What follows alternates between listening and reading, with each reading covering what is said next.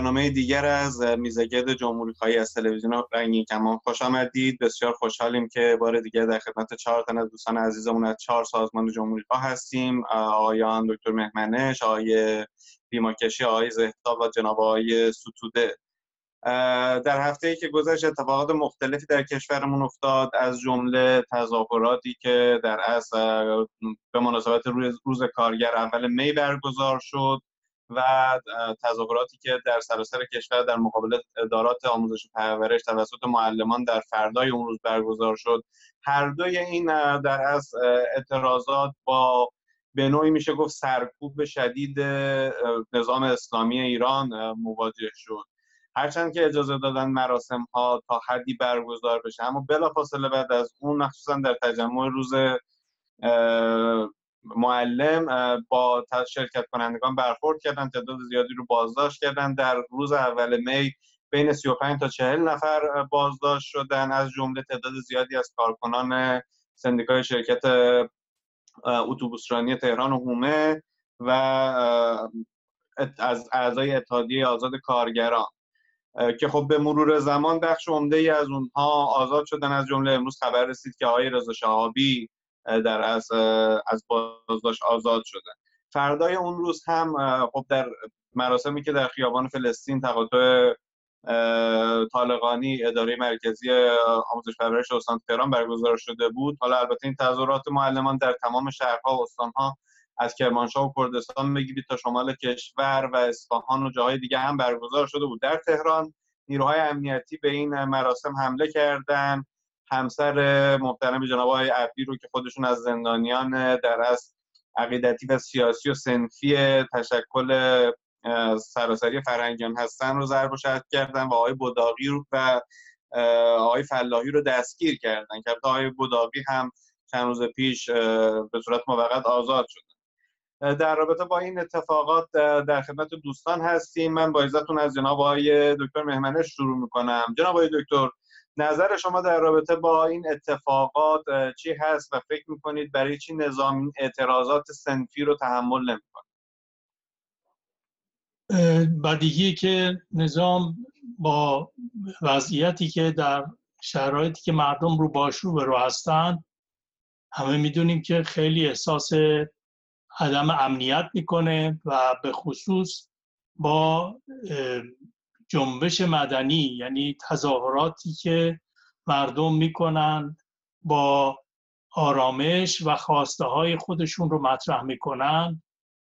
اونجا حساسیت داره چون می‌دونه که این جنبش ها می‌تونن به سرعت گسترش پیدا بکنن و جامعه رو فرا بگیرن و اعتراضات مردم تقریبا در همه جا کم و بیش در یک سطح. مسئله فقر مسئله گرانی مسئله تورمه اما در مورد کارگران و معلمان به طور خاص کارگران می‌دونیم که با مشکلات اشتغال روبرو هستند با درآمد کم روبرو هستند با حقوقشون حداقل حقوق بالا نرفته یا اگر رفته بسیار ناچیز بوده و کفاف این تورمی که در کشور هست رو نمیده. همینطور معلم ها با این مشکل روبرو هستند. بودجه کل کشور در مورد برای معلم ها برای آموزش و پرورش حدود 11 درصد رشد کرده امسال. در صورتی که طبق آمار همون مرکز آمار ایران تورم 27 درصد حداقل بوده. و تازه این هم روشن نیست و دولت پول دادن حقوق معلم ها هم نداره آموزش پرورش پول نداره و اینها نگران حقوقشون هستن که این حقوق بگیرن یا نگیرن. مزایا و حقوقشون پرداخت نمیشه. همینطور حقوق کارگرها عقب میفته دائما. اینها مسائلی هستش که اینا شب و روز باش روبرو هستن.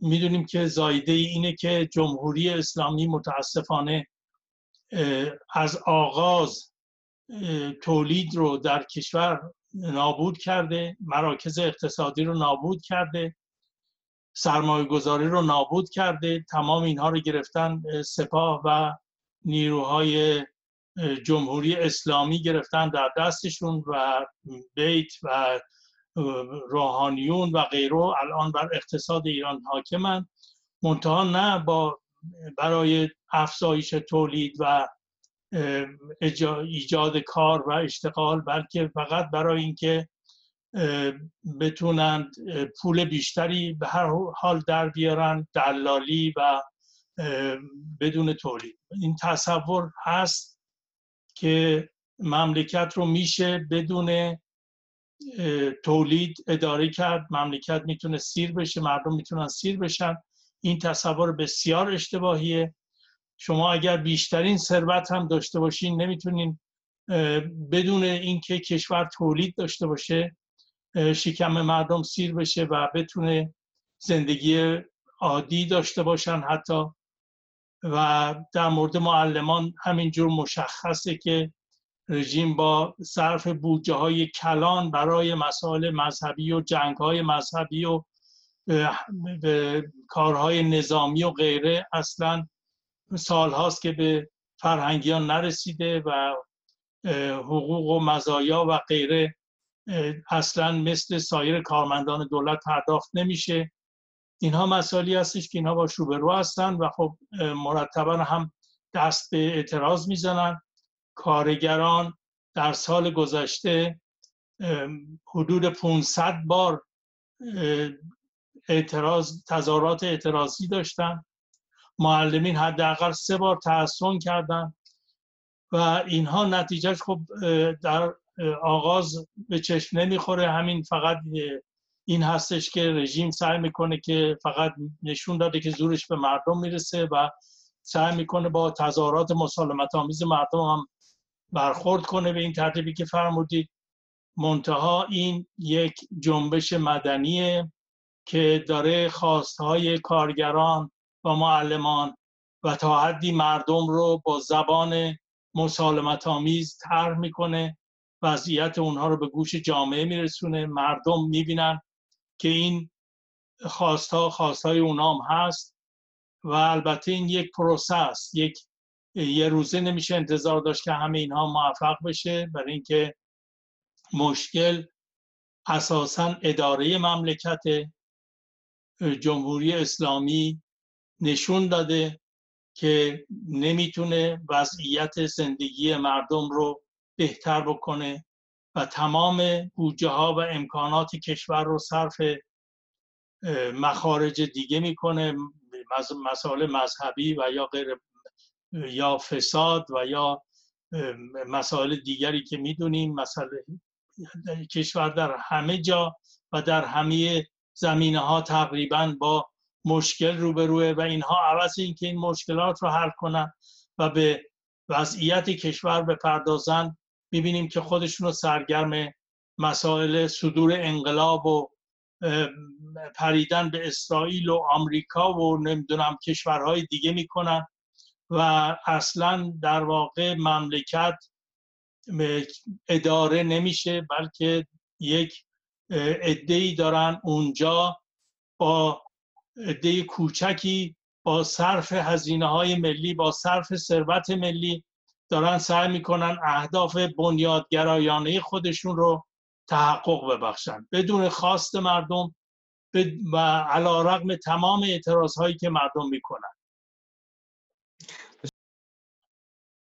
آقای ستوده عزیز ارزم به خدمت شما که خب شرایط کشور رو ازش مطلع هستیم تا حدودی.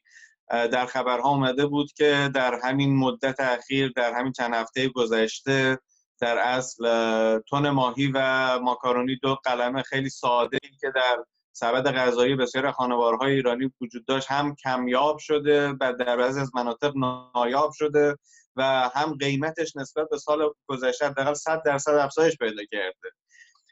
شما نقش این گرانی ها رو و گسترش فقر رو و گسترش مشکلات مردم رو در از ارتباطش رو با این اعتراضات به چه شکلی؟ بله قیمت ها در ایران به طور ببخشید من سلام نکردم. با پوزده سلام خدمت دوستان در میزگرد و هموطنان که صدا و سیمای ما رو می‌بینن در هر کجای دنیا. علت گرانی در حقیقت خود رژیم جمهوری اسلامی است. رژیمی ناکارآمد اقتصاد را ویران کرده سیاست را اقتصاد را تابع سیاست کرده و مملکت را به این روز انداخته. شما همه ما با خانواده هامون با دوستان و آشنایانی که در ایران داریم اگر تماس بگیریم میگن قیمت ها ساعتی بالا میره توی ایران. یعنی شما ممکنه که فرزن یک قوطی روب گوجه فرنگی بخرید الان فرزن 200 تومن برین دو, دو خیابون اون طرفتر دو ساعت دیگه یک ساعت دیگه یک فروشگاه یک قیمت بالاتری درخواست بکنه. اقتصاد در حقیقت افزارش گسیخته شده دست هیچ کسی نیست. فقط همونطوری که آقای مهمن گفتن اقتصادی که بر پایه دلالی به چرخه و سرنوشتش جز این نیست. تولید خوابیده. و کالا رو میارن توی بازار میفته دست دلال ها و اینها مکانیزمی که حاکمه مکانیزم دلالی هست. من در یک خبر خوندم که حتی این قیمت ماشین هایی که چند برابر شده چجوری یک عده دلال این قیمت ها رو می‌تونن بالا پایین بکنن؟ یعنی یک قیمت سوری رو میان خودشون اعلام می‌کنن تبلیغ می‌کنن فرزن ماشین پراید فرزن صد میلیون. این قیمت قیمت واقعی نیست. بعد یک عده که صاحب این ماشین هستن فکر می‌کنن که ماشینشون اینقدر ارزش داره. و بعد زنگ می‌زنن کسی درخواست میده توی اون آگهی که می‌خواد ماشینی رو بخره. تلفن می‌زنه اونجا میگن که فروش رفته. بعد ببینید مثلا این هیچ گونه خرید و فروشی صورت نمی‌گیره. ولی به خاطر اینکه دلالی سیستم دلالی حاکمه می‌تونه قیمت ها رو بالا پایین بکنه. و دولت هم که یک دولت دلالی هست هیچ گونه کنترلی بر این نداره. زندگی مردم معیشت مردم در درجه ثانوی هست برای این حکومت. آمال و اهداف سیاسی این حکومت که همونطوری که در برنامه های گذشته هم گفتیم بیشتر معطوف به خارج از مرزهای ایران. اینکه چطور با دشمنان سر ستیز داشته باشه اینکه چطور شیعیان منطقه رو تسلیح و تجهیز بکنه برای خرابکاری توی منطقه.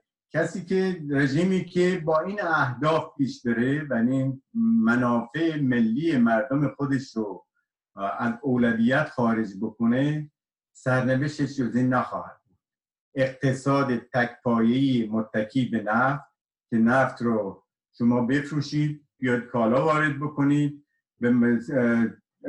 پخش بکنید حقوق کارمندا و کارگرات و اینا رو بدید با این اقتصاد نمی‌تونید چیز بکنه الان که تحریم شدید شده نفت ایران رو می‌خوان به صلاح به صفر برسونن صدورشو خب این فشارش در درجه اول میاد روی مردم روی طبقات زحمتکش روی کارگرا روی کشاورزا روی اونایی که خونه هاشون ویران شد توی سیل. خب دولت براش اینها مهم نیست. دولت الان توی همین بحبوحه باز هم داره به قول معروف به سرکوبش ادامه میده.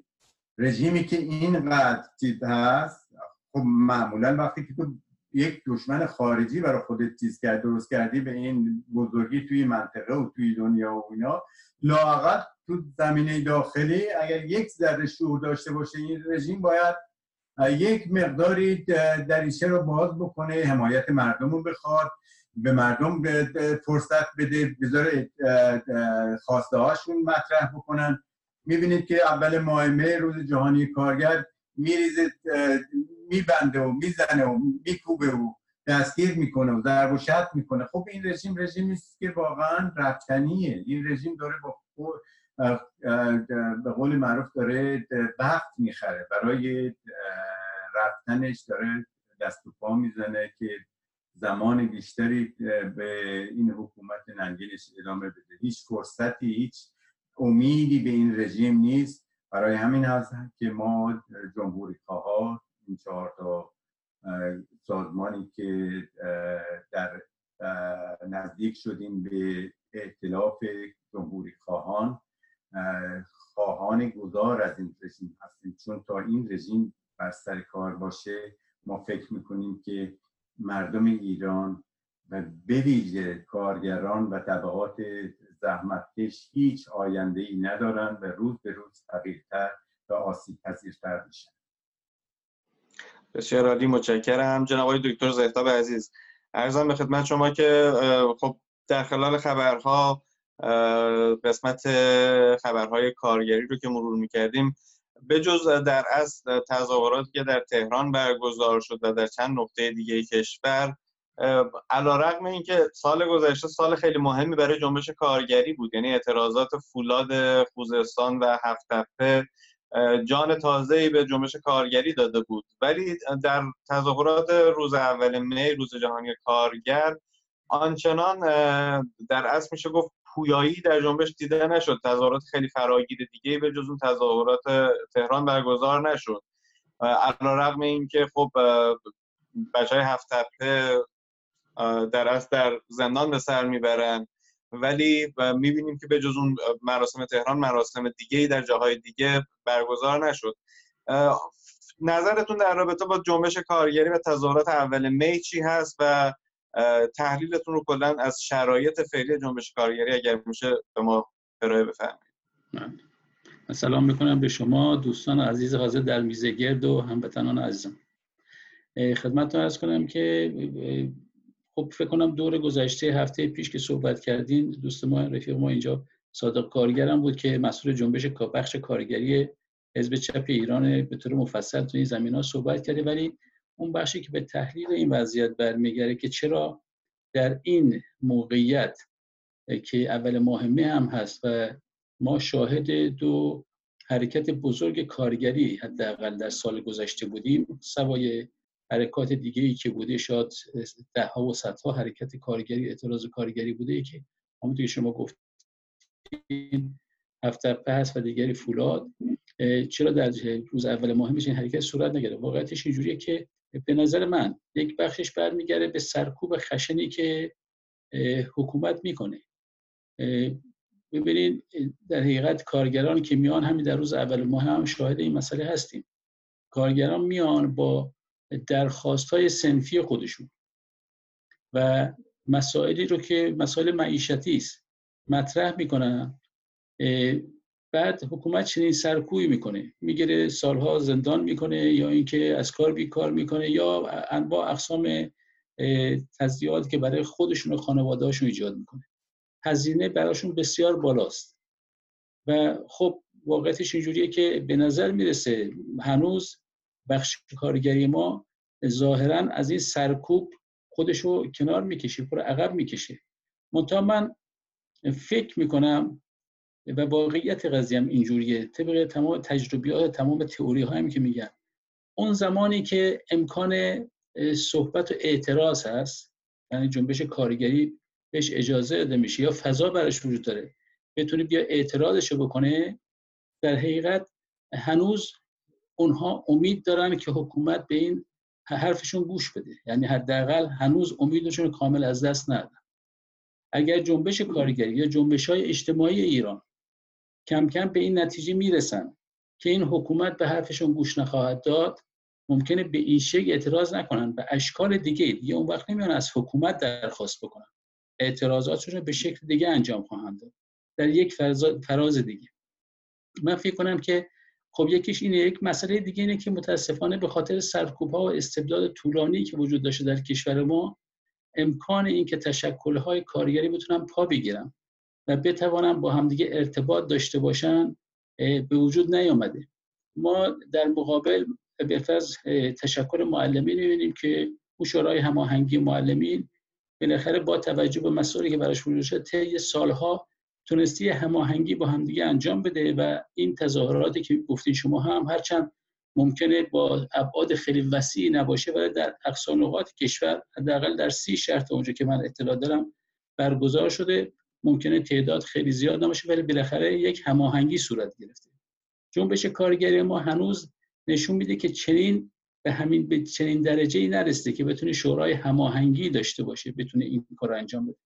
و خب مسلما برای اینکه بخوان جنبش کارگری و هر کدوم از جنبش های دیگه بتونن راه برون رفتی برای خودشون پیدا کنن غیر از این چاره ای نیست مگر اینکه بتونه هماهنگی های لازم به وجود بیاد. خوشبختانه این بار مثلا شاهد بودیم که با اینکه جلوی مجلس تظاهرات کردن معلمین بخشی از معلمین بخشی از دانشجو اعلام همبستگی کردن اونها هم در تظاهرات شرکت کردن و این احتیاجی هست که جنبش های اجتماعی ما کارگران معلمان پرستاران دانشجویان میباید بتونن با همدیگه ارتباطی برقرار کنن و از همدیگه حمایت کنن و بتوانن در حقیقت این رو ارتقا بدن. امر دیگه ای که می‌خواستم مسئله دیگه می‌خواستم مطرح کنم این هستش که جمهوری اسلامی یا هر حکومت دیگه ای واقعیتش اینه که اگر به نوعی توجه بکنه به خواسته هایی که مردم دارند و پاسخ بده خب، من می‌خوام جمهوری اسلامی بره جمهوری اسلامی پاسخگو نیست ولی واقعیتش اینطوریه که اگر پاسخ بده به کارگران به معلمین خب از فشارهای اجتماعی ظاهرا کمتر میشه خب ولی کن درجه ارتقاء سطح آگاهی برای اینکه خواستهای دیگه مطرح بشه بیشتر خواهد شد. همون که دوستان آقا میمنش گفتن احتمالا مثلا حکومت چنین فکری می‌کنه که اگه خواستهای اینا داده بشه ممکنه حالا بره به خواست دیگه تبدیل بشه. خواستهای اجتماعی سیاسی مطرح بشه. چون این تجربه هم دارن که هرچی اینا رو گرسنه‌تر نگهداری احتمالا در حقیقت اعتراضاتون کمتر خواهد شد. این که بخوام بگم الان واقعا تحلیل بخوایم بکنیم یا اطلاعاتی داشته باشیم از این وضعیت که چرا جنبش کارگری در اول ماه امسال در جاهای مختلف نتونستن. من نمی‌تونم در حقیقت قطعا بگم چرا ولی میشه در حقیقت گفتش یه بخش جدیش به خاطر هزینه بالایی است که براشون تولید شده براشون ایجاد شده. و امیدوارم در حال جنبش کارگری بتونه راه برون رفت این مسئله رو پیدا بکنه. ببینید در مقابل مجلس وقت تظاهرات کردن حکومت اومد گفتش که معاون استانداری تهران. گفته چون اینا غیر قانونی برگزار کردن ما چنین کاری کردیم. در صورتی که یکی از همون کارگران در حقیقت میگه 1394 پنج سال پیش در مقابل همین مجلس پنج شبانه روز اومدن. کسانی که با برجام مخالفت داشتن چادر زدن.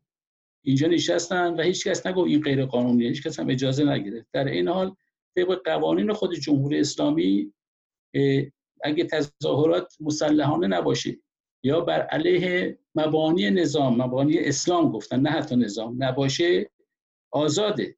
حالا سوال اینه که آیا کارگران وقتی حقوق خودشون می‌خوان این مبانی اسلام زیر علامت سوال برده یا اینکه اون یک حرکت مسلحانه است که چنین برخورد خشنی با جنبش کارگری میشه واقعیتش داره که در هر حال متاسفانه حکومت به هیچ وجه به این خواستات تن نرده و هیچ چاره برای طبقه کارگر سایر طبقات اخشار نبوده که با همدیگه بتونن تلاش بکنن حرکاتشون حرفشون یکی بکنن و بتونه یه اتحاد در حقیقت وسیعتری به وجود بریم برای حرکات وسیعتر.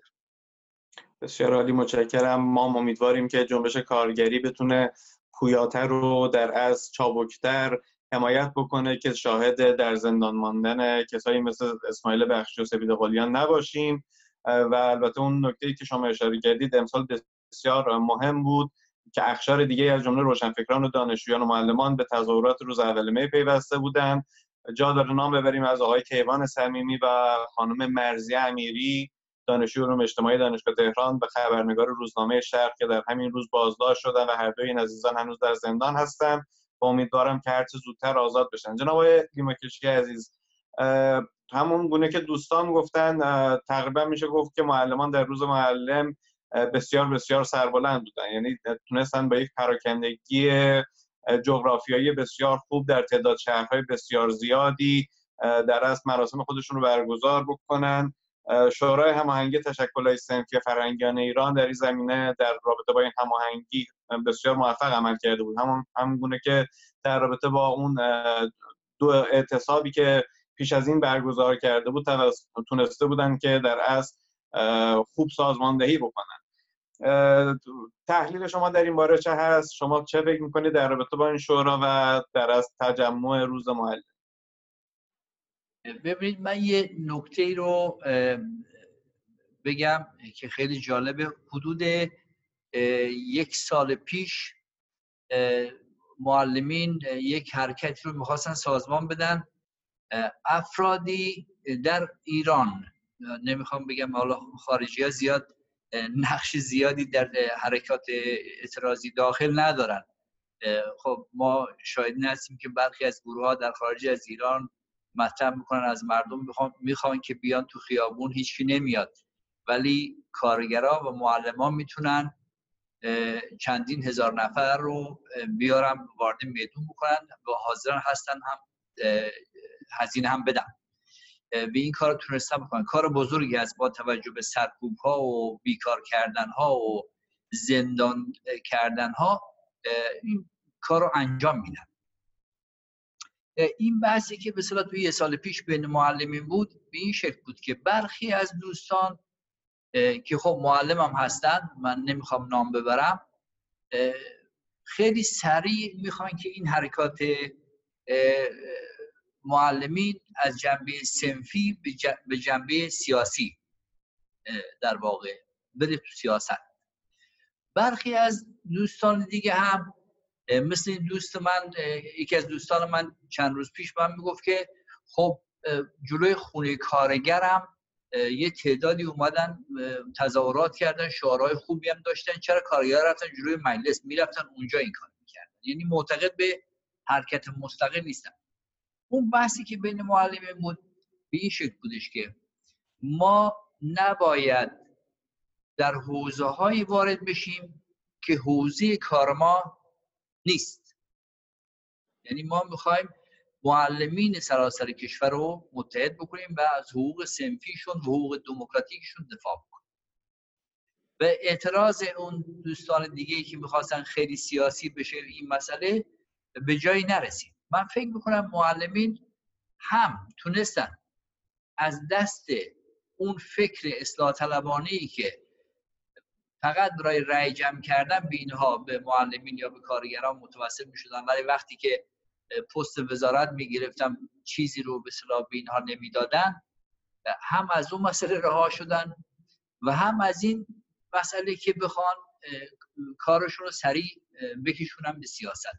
خوب فهمیدم به نظر من. یک کار بسیار بسیار خوبی که معلمین تونستن بکنن خوب تونستن بالانس بکنن و حرکت های خودشون رو آگاهانه سازمان یافته و بتونن تصمیم بگیرن. من یه نکته که اینجا می‌خوام بگم اون این هستش که حکومت فهمیده اینو خوب فهمیده که هم معلمین هم کارگران می‌تونن تصمیم بگیرن و می‌تونن تصمیمشون اجرایی بکنن.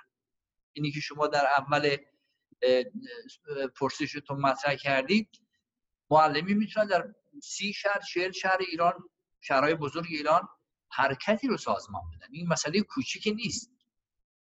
این فرق می‌کنه با اعتراضاتی که مثلا مردم توی در واقع دیمای گذشته اومدن اعتراض داشتن. این یه, حرکتی از جای سازمان داده نشده بود. ولی حرکتی که معلمی می‌کنن معلوم مسئولینش کیا هستن. چه کسانی رهبری می‌کنن چه کسانی از مردم می‌خوان که بیان دست برکت بزنن از این جنبه من هم ارزش گذاری بسیاری بکنم روی کار معلمین و هم اینکه می‌دونن دارن چی کار می‌کنن. و می‌تونن تصمیم بگیرن و حاضرن هزینهش هم بدن. در مورد هزینه هاش من در بخش دوم بیشتر سعی می‌کنم صحبت بکنم که چگونه میشه این هزینه ها رو کاهش داد. ولی در اینجا یه نکته راجع به مسائل کارگری بگم. چیزی که دوستان مطرح کردن مش... مشکل کارگران مسئله بیکاری است. یعنی مسئله بیکار کردن کارگران و مسئله سرکوب کارگران هست. ولی یک برخورد بسیار بسیار ظریف و خوبی که کارگران کردن این که در جلوی مجلس این برنامه رو گذاشتن به اینکه دیگر اخشار اجتماعی هم در این حرکت شرکت کردن و حمایت کردن.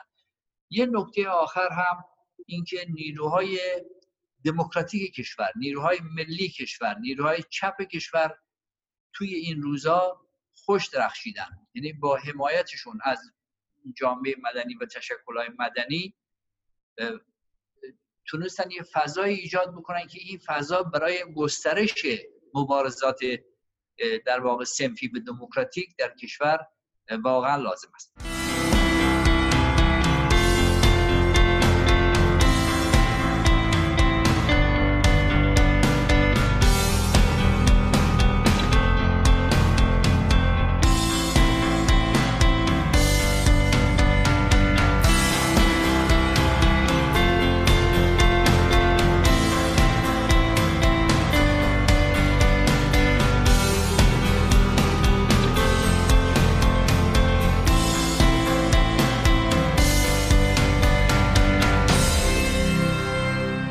در رابطه با در از اوضاع امنیتی منطقه و به ویژه ایران صحبت بکنیم. خب می‌دونید در هفته گذشته ناوگروه آبرام لینکلن از کشور امریکا البته یک ماه پیش حرکت کرده بود ولی به منطقه خلیج فارس رسید و تحت فرمانده سنتکام قرار گرفت و جان بولتون خب در یک سخنرانی به, به صورت ضمنی جمهوری اسلامی رو تهدید کرد که پیام روشنی داره ارسال این ناوگروه به در از منطقه گسیل داشتن اون به منطقه شاهد تحرکاتی در غزه بودیم موشک پرانی های جهاد اسلامی داشت که خب البته دوباره به یک آتش بس ختم شد. می‌دونید که در پایان ماه رمضان احتمالا امریکا قرار از طرح صلحش رو نمایی بکنه.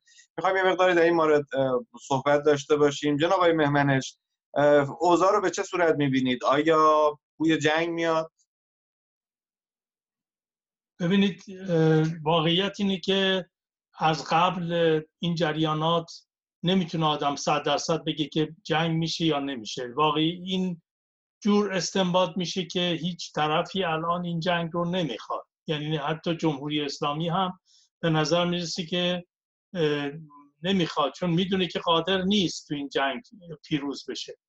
و غرب هم آمریکا هم تا اونجایی که آدم می‌تونه برداشت بکنه حرف اولشون اینه که ما نمی‌خوایم با ایران وارد جنگ بشیم. و برای اینکه این به هر حال به نظر می‌رسه تو برنامهشون نباشه. اما مسئله سر اینه که این جریانات قابل پیش بینی نیست. شما اگر یهو یک چه می‌دونم تو این شرایطه که تشنج هست و شرایط خطرناکی هست حساسی هست. یهو یک گروهی بره نمیم یه قایقی رو برداره و ببره و یا بزنه اینور و اونور یا یک کار تروریستی جا انجام بدن. و یا یکی از این گروه هایی که تحت سیادت جمهوری اسلامی در این کشورها یک کاری علیه ارتش آمریکا بکنه و غیر و غیره یهو ممکنه که این جریان بالا بگیره و به یک جنگ تمام ایار تبدیل بشه که بزرگترین ضررش متوجه ایران و مردم ایران. برای اینکه تمام اون چیزهایی که ما سال، سالها ساخته شده و آماده شده و بوده اینها از بین خواهد رفت و سرمایه های ملی و جانی مملکت از بین میرن. این خیلی خیلی روشنه جنگ که میشه. جون انسان ها یک چندم اهمیت پیدا می‌کنه ارزش پیدا می‌کنه. تو جمهوری اسلامی جون انسان ها ارزشی نداره ولی باز هم ممکنه کمتر بشه. اینه که واقعا باید بسیار شرایط خطرناکیه. ما می‌دونیم که جنگ عراق رو هم خمینی با اون آقای خمینی با اون شرایطی که برخوردی که داشت به مسئله عراق باعث شد تا حد زیادی باعث شد. می‌دونیم که قبلا هی هشدار می‌دادن افراد که آقا این روش ها و این تهدیدها رو نکنید این باعث جنگ میشه. انقدر کردن تا این جنگ با شروع شد و باعث کشته شدن یک میلیون نفر شد. الان هم باز ما شاهدیم که اینها هر روز میان یک اقدامات جدیدی می‌کنن. یه روز روی موشکشون می نویسن نابودی برای نابودی اسرائیل و یا شبیه این. یک روز دیگه دارن افسران سربازای آمریکایی رو دستگیر می‌کنن و اونها رو تحقیر می‌کنن توی منطقه خلیج فارس. یه روز دیگه میان توی منطقه شروع می‌کنن نیروهای مختلف همونجوری که دوستان اشاره کردن شیعی رو با پول و اینها ارگانیزه می‌کنن و سعی می‌کنن که اینها رو علیه کشورهای منطقه را بندازن همه رو ارتجایی می‌خونن و نادان و غیره در صورتی که خودشون نادانن. و این کارها اقداماتی که جمهوری اسلامی کرده در عرض این مدت در سیاست خارجی یک دوست یک کشور دوست جز اون کشورهایی که واقعا محتاج به پول ایران هستند به پول جمهوری اسلامی هستند این باقی نگذاشته و با تمام کشورها به در یک حالت فشار و برخورد و تنش آمیزی هستش. برای اینکه به این تنش ها اینا احتیاج دارن. اینا می‌دونن که نمی‌تونن کشور رو اداره بکنن. اینا می‌دونن که مردم رو باید سرکوب بکنن تا به این وضع ادامه بدن. اینها می‌دونن که همه جای کشور پر از مسئله است. همه جا مردم مشکل دارن. همه جا کشور مشکل داره و اینا قادر نیستن اینو حل بکنن. فقط می‌خوان یک حالت داشته باشن که دشمن دشمن بتونن بکنن. و این با این دشمن دشمن بیان تمام آزادی ها رو از بین ببرن بیشتر از بین ببرن و مردم رو بیشتر سرکوب بکنن. به نظر من اینها صدای مردم ایران رو نمیشنون و باید مردم فشارهاشون رو بیشتر بکنن. نیاز به همکاری و همراهی بیشتر مردم داریم. باید نه فقط کارگرها و دانشجوها و معلمان بلکه تمام بخش های جامعه و همکاری کنن. ما باید جنبشی که علیه این دیکتاتوری و علیه این حکومت دینی و بنیادگرایی هستش باید این حرکت باید این جنبش یک جنبش همگانی بشه. بسیار عالی متشکرم. جناب آقای ستوده عزیز تحلیل شما رو میشنویم در این رابطه. شما اوضاع رو با توجه به اینکه در امریکا زندگی می‌کنید برای یک رویارویی نظامی با جمهوری اسلامی به چه صورت می‌بینید؟ آیا همچین چیزی رو امکان پذیر می‌دونید؟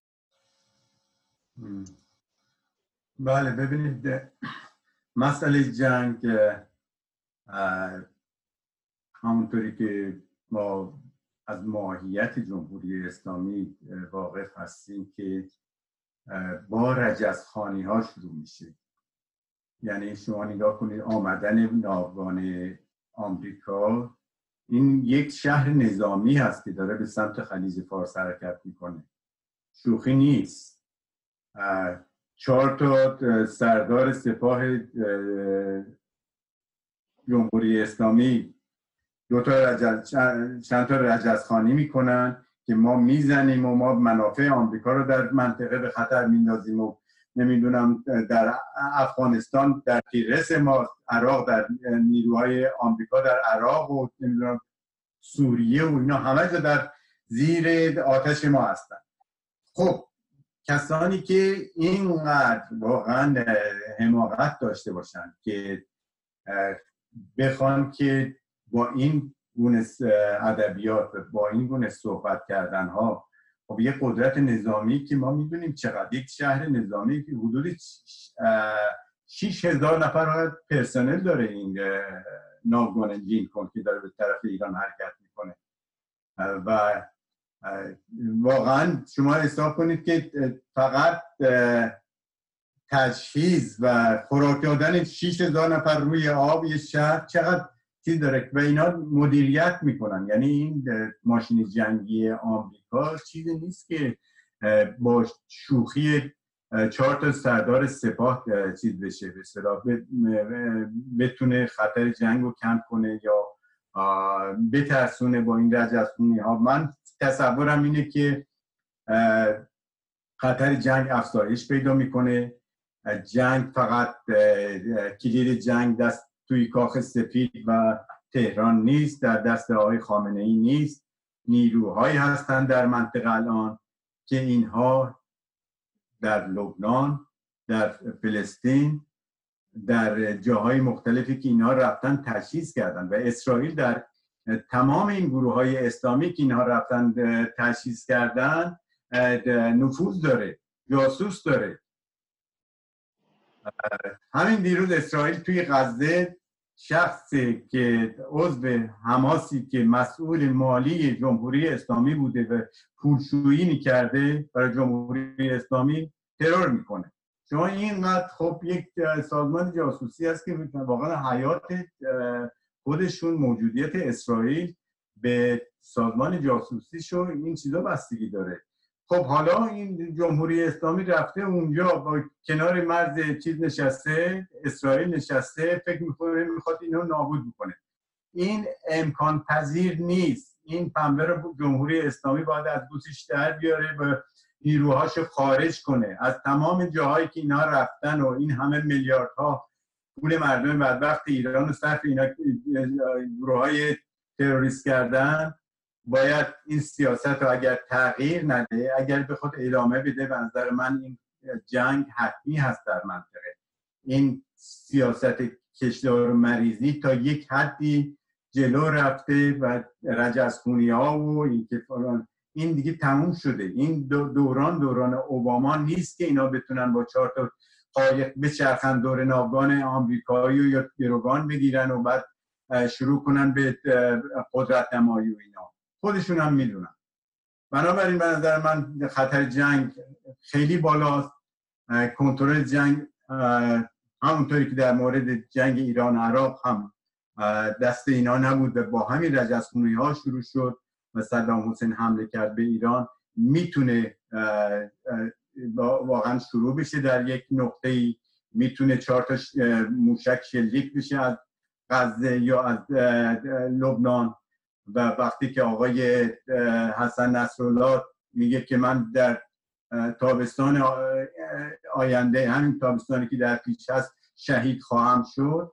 خب اینها نشانه هایی هست که اون گروه واقعا جنگ طلب و جنگ افروز در جمهوری اسلامی که همیشه منافع در جنگ بوده و کشور و منافع ملی ایران براش مهم نیست.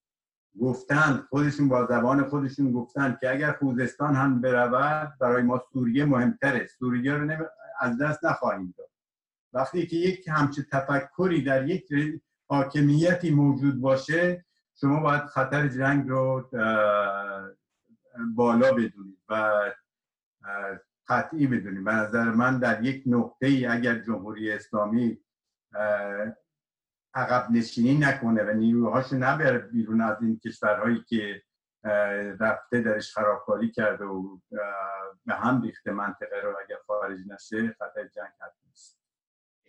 بسیار عالی متشکرم. جناب دکتر زیتاب عزیز فردا به روایتی در از اولین سالگرد خروج دونالد ترامپ از برجام هستش. به نظر میاد اونگونه که در خبرها اومده قرار فردا نامه ای توسط روحانی به رهبران کشورهای اروپایی نوشته بشه و حالا البته اعلام کردم متن اون محتوای اون محرمانه خواهد موند.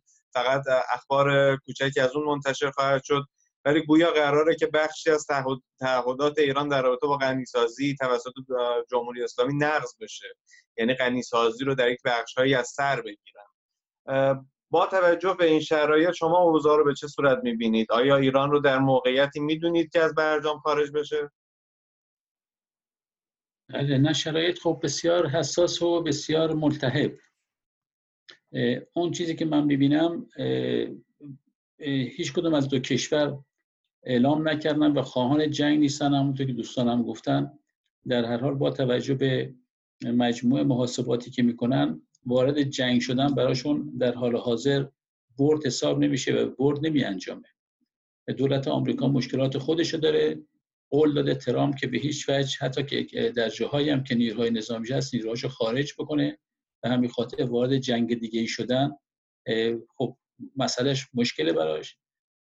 و در این حال خب مسائل دیگه ای که به لحاظ اقتصادی نظامی مسائل دیگه. برای ایران هم وارد جنگ شدن در حال این هستش که احتمال فروپاشی خود نظام که هیچ احتمال فروپاشی مملکت هم وجود داره. هیچ کدوم نیستن همه میگن که هر دو طرف میگن اگر اون طرف کاری بکنه ما اقدام خواهیم کرد. ولی همونطور که دوستان گفتن یک در حقیقت انبار باروت اونجا هست که فقط احتیاج هست یک کبری زده بشه از یک طرفی و نشه کنترل روی این مسئله برجام رو خارج شده و ایران گفته فردا من اعلام خواهم کرد. اون چیزی که در نوشته هست گفته میشه ظاهرا گفته میشه که ما قصد از خارج شدن از برجام نیست بلکه در چهارچوب همون برجام افزایش غنیسازی که می‌تونه در حقیقت مورد داشته باشه که اینا رو می‌خوام با اروپا در میون بذارم. یکی اون هست و در این حال این مسئله هستش که خب خود اینها چنین برداشتی دارن جمهوری اسلامی.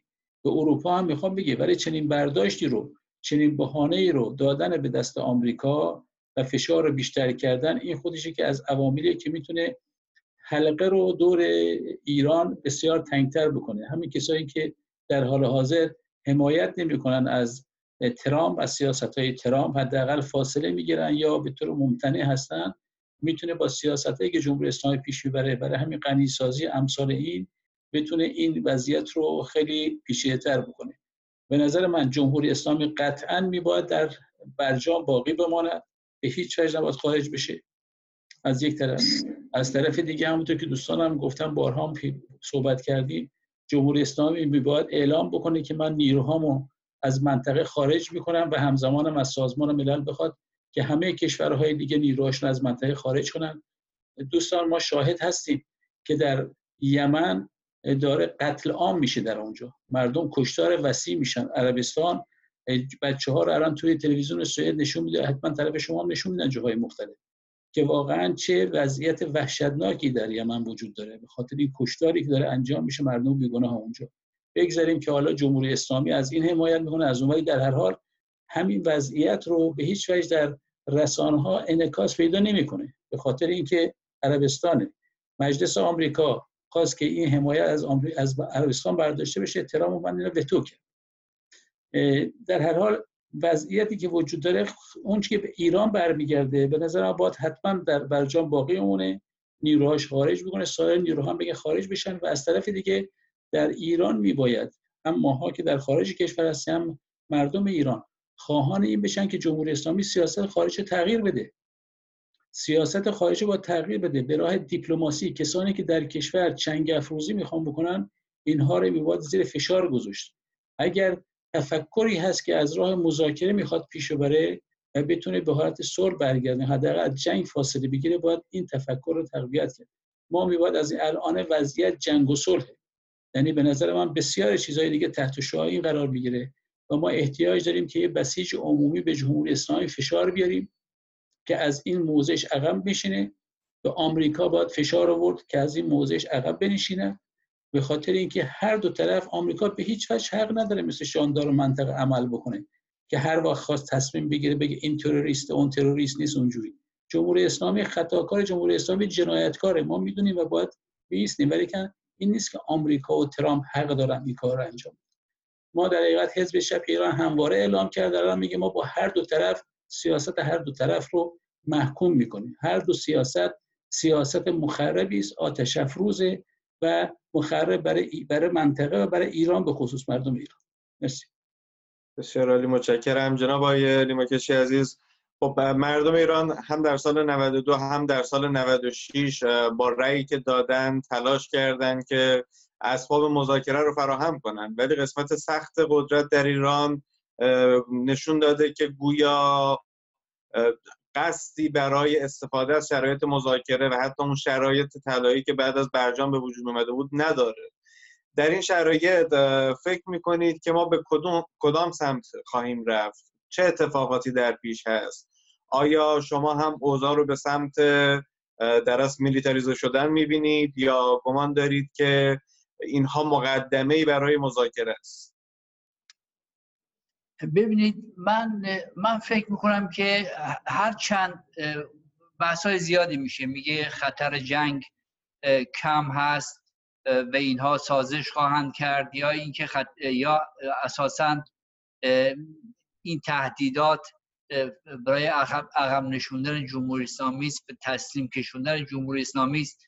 همه این موضوعات مطرح هست یعنی امروز هم خود آقای روحانی مطرح کرد. گفت آره اگه ما تسلیم بشیم آمریکا به ما کمک هم می‌کنه. یعنی در واقع این بحث ها می‌تونه بحث های فکری نظری بحث های به تحلیلی باشه. ولی خطر جنگ در حال افزایشه. و همه دارن در واقع یارگیری می‌کنن. نیروها دارن میرن پشت این یا اون نیرو. اینجاست که نیروهای دموکراتیک جامعه باید ببینن که چگونه باید عمل بکنن. یعنی آیا من باز یک بحثی گفتگویی داشتم در یک جایی که مطرح می‌شد که خب آمریکا می‌خواد جنگی شروع بکنه ما اینجا جایگاهمون در کج... ما جایگاهمون در کجاست؟ من فکر می‌کنم که ما جایگاه ما باید روشن بشه. جایگاه نیروهای جمهوری خواه باید روشن باشه. دموکرات باید روشن باشه. چپ ها باید موضع روشن اینجا داشته باشن. ما با جنگ به هر شکلی مخالفیم. و اونهایی که مسلما به این مسئله دامن می‌زنن با اونها مخالفت خواهیم کرد. چه در حکومت جمهوری اسلامی چه از اون طرف که آقای ترامپ و بولتون و پومپئو سعی می‌کنن که فضای منطقه رو بیش از این متشنج بکنن. اما چگونه؟ یعنی خطر جنگ واقعی دوستانم مطرح کردن. می‌تونه یک حرکتی یک جنگی ایجاد بکنه. مگه همین چند روز پیش ما شاهدی نبودیم که جهاد اسلامی و حماس با اسرائیل موشک باران کردن. و اونها متقابلا کشتار کردن. یعنی این جنگ دیگه. خب این می‌تونه خیلی راحت هم بین ایران و آمریکا اتفاق لازم مسئله این نیست که هزاران نفر ده ها هزار نفر نیروی پیاده نظام وارد کشور بشن به بجنگن این رو به قول دوستان آمریکا چنین امکانی رو الان نداره که بخواد دست به چنین جنگی بزنه. در باطل آقای دیگری گرفتاره. جمهوری اسلامی اساسا هیچ توانی نداره. یعنی اساسا توان سازماندهی که بخواد به جنگ نداره اصلا سلاحی نداره امکاناتی نداره. ولی سعی می‌کنه که در فضای جنگی به حکومت خودش ادامه بده. الان وضعیت جنبش مدنی وضعیت به جامعه ایرانی اونقدر به برزد این حکومت هستن شاید این وضعیت جنگی برای مدتی به نفش باشه. به اینجاست که ما نیروهای دموکراتیک باید تصمیم بگیریم یک جنبش به بزرگ تغییر دموکراتیک برای صلح برای دموکراسی برای در واقع عدالت در جامعه دور هم جمع بشیم.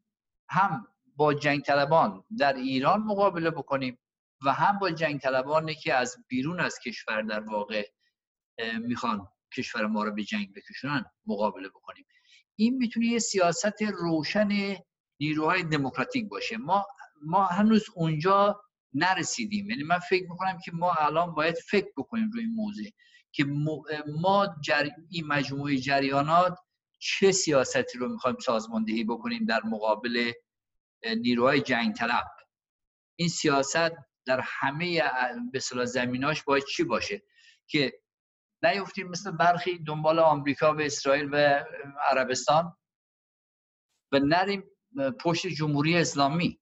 یعنی این الان یه جایی هست که می‌تونه خیلی از نیروها رو چیز بکنه. در واقع از اون جایگاه واقعیشون ببره به عامل جمهوری اسلامی تبدیل بشن یا به عامل سیاست های آقای ترامپ تبدیل بشن. ما اینجا باید به یک تصمیم بگیریم. مجموعه نیروهای در واقع سیاسی تصمیم, تصمیم سازی بکنیم. بسیار عالی متشکرم. امیدوارم با تمام مشکلاتی که مردم عزیز کشورمون با اون دست به گریبانن از شرایط بد اقتصادی تحریم ها گرفتار بلیه جنگ دیگه نشیم و روزهای بهتری برای تمام مردم سرزمینمون در پیش. خدا نگهدارتون شب و روزتون بخیر.